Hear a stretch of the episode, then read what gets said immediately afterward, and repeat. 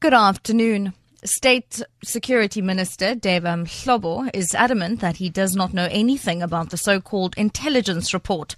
Mahlobo's statements comes as calls grow for an investigation into the report, which is believed to have been used to fire Finance Minister Pravin Gordhan.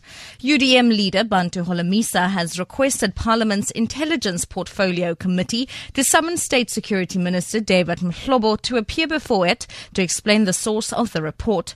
The SACP is also also demanding an investigation into the report. ANC Secretary General Gwede Mantashe says an irretrievable relationship between President Jacob Zuma and Gordhan led to the dismissal of the former finance minister. Police have commended all South Africans for the responsible way in which they conducted themselves during the anti Zuma marches across the country yesterday. The DA and civil organizations organized the marches to call on President Jacob Zuma to resign. A similar march is expected to take place on Wednesday at the Union Buildings in Pretoria. The acting National Police Commissioner's spokesperson, Athlenda Mathe. It is worth mentioning that the people of South Africa conducted themselves in a proper and orderly manner. We would like to thank the citizens of this country for their cooperation in making our job as, and responsibility as law enforcement officers manageable. Lastly, but most importantly, we would like to express our gratitude to all law enforcement agencies ANC National Executive Committee member Fikile Mbalula has reiterated that the ANC will always support President Jacob Zuma. Mbalula has, or rather was, addressing the Cadres Forum in Durban last night. Mbalula has called on ANC members to refrain from interrupting protests. He was referring to thousands of members of opposition parties and civil society organizations who took to the streets across the country yesterday to demand the resignation of Zuma.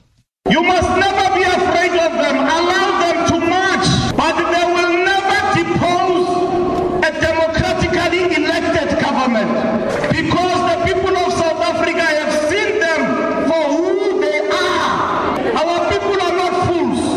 Since when reshuffling a minister demand a march? These positions are not ours. Pravin Gordhan must not use the name of the ANC to promote anarchy in South Africa.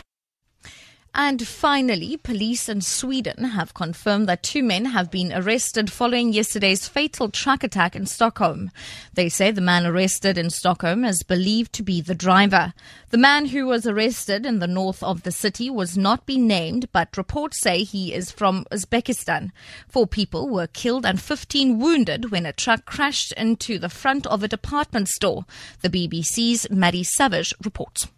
Few details have been confirmed about the people who've been arrested. One was tracked down to a store in a town called Märsta, north of Stockholm. He's being held suspected of terror crimes. And Swedish media widely reporting that he's 39 and from Uzbekistan, although police have not verified those details. Another person was arrested in a different suburb northwest of Stockholm.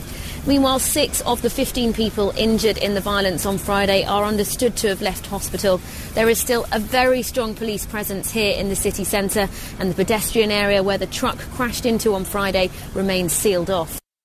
For Grip FM News, I'm Sherlyn Barnes.